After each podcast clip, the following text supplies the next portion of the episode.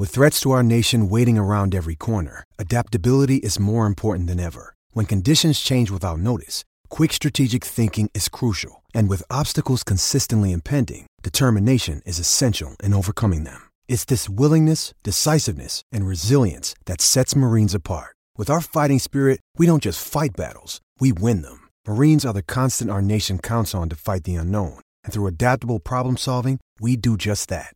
Learn more at marines.com. The Rays visiting Yankee Stadium Tuesday. Jordan Montgomery making the start for the Yanks, and Aaron Hicks just off the DL playing his first game in three weeks. Both would factor into a big play in the top of the first with Wilson Ramos at the plate. And Montgomery from the belt comes home with the first pitch to Ramos is drilled into the air to right center field and deep. Back at it, Hicks to the warning track to the wall. He jumps up and makes the catch at the top of the wall. Kiermaier tags, he will score. The throw comes in, they check it second. Everybody tagged up. But Aaron Hicks back in the lineup for the first day after being on the DL. Took away a grand slam from Wilson Ramos. The Rays, though, get a run. It's 1 0 Tampa Bay. Here's the 2 1. Here's a swing and a drive to left, and we are tied. Starlin Castro has just hit his 15th home run of the season. And with one swing of the bat, the Yankees have tied this game at one. Getting guys rested and ready. There's a swing and a miss at a ball that was headed for his head.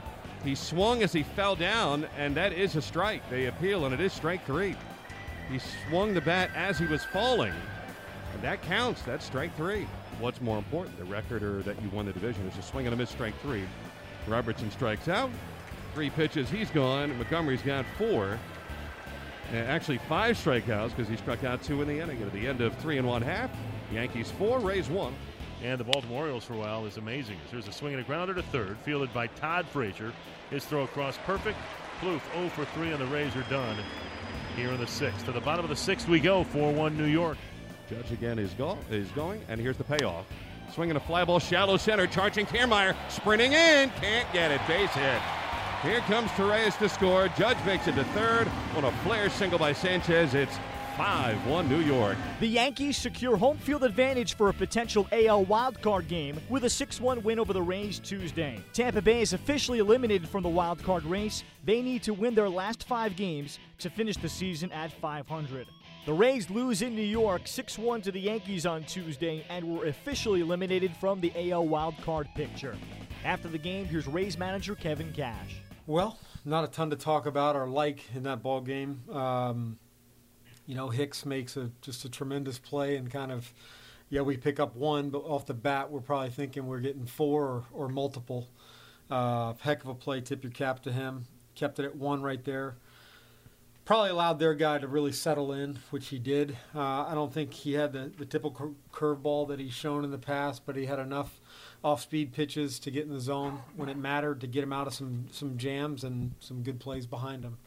As far as Blake goes, um, I'm not exactly sure what, what the issue was, uh, other than stating the obvious that he just had very little command control of the baseball with any of his pitches. Um, I think he really saw that and noticed that when he fell behind and trying to throw fastballs, and it was just up, up, up.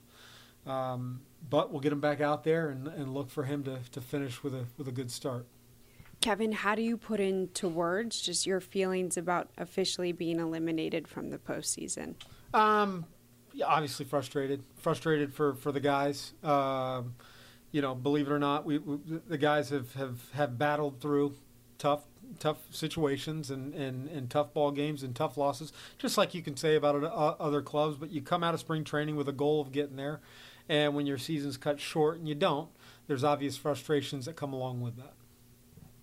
Is that amplified a bit because you were in it? I mean, you were you were Yeah. holding the wild card. You were still tied, I think, in mid-August. Yeah, I think that's that's very fair to say. I mean, I, I look at, and I've said this before. I, I look at where we were at going into the break. We just came off a, a really big series, three out of four against Boston, put us within two, I believe, and up in the wild card somewhere, first or second, uh, and then kind of fell apart. Uh, we fell apart a little bit offensively.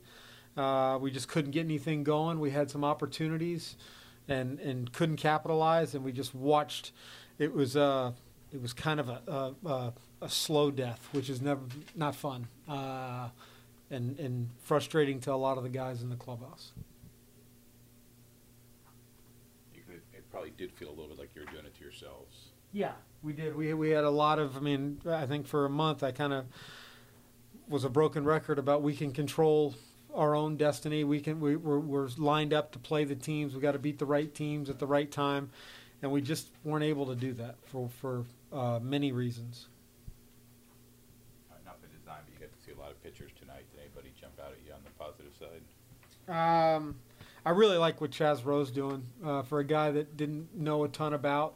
Um, you know, Chad Mottola's down underneath and watching hitters while we're pitching, and he's watching the game, and you know, it looks like he's got pretty good stuff. Uh, the, the the catchers are commenting, praising him quite a bit. It's it's good to see. He, he's he's putting our putting himself into you know a, a mix of what we would like to think is, is, is some depth going into the off season.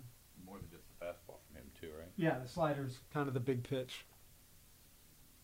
Did you catch what was going on with the umpire? The, Uh, there was a fan that was uh, yelling about where Wilson was setting up, uh, and blatantly yelling very loud. And the Yankees handled it really well and got him out of there.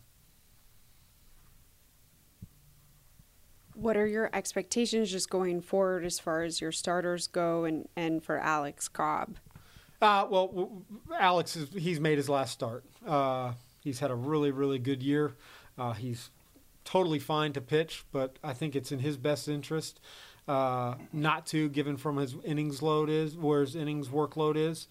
Um, let Jake Faria make that start. Uh, I think he's deserving to make that start as far as what, what he's done for us this year and how he's come on.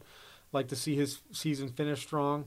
Uh, and then you know what? Get get some some young young players some opportunities. Saying that, the guys that have been here the bulk of the year and put in the work are going to continue to play. But I'll find some some opportunities in the next five ball games to make sure that everybody uh, uh, is getting some some chances out on the field. Wednesday's pitching matchup is Luis Severino for the Yankees against Matt Andriese of the Rays.